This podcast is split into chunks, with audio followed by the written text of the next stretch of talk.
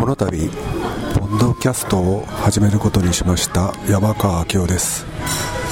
私は大学卒業後コンピューターメーカーに長いこと勤めその後教員に転職しました。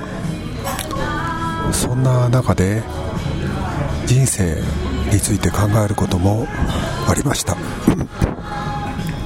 今日は人生を幸福に生きるにはということについて考えてみましょう。人は皆幸福を求めていると思います。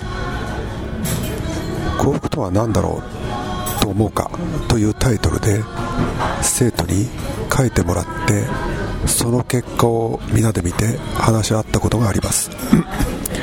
大変に好評で幸福というテーマに対する皆の興味の度合いがよく分かりました。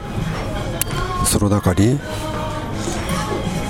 お金持ちになりたい。好きな人と結婚して幸せな家庭を作る。野球選手になって大リーガーに行く。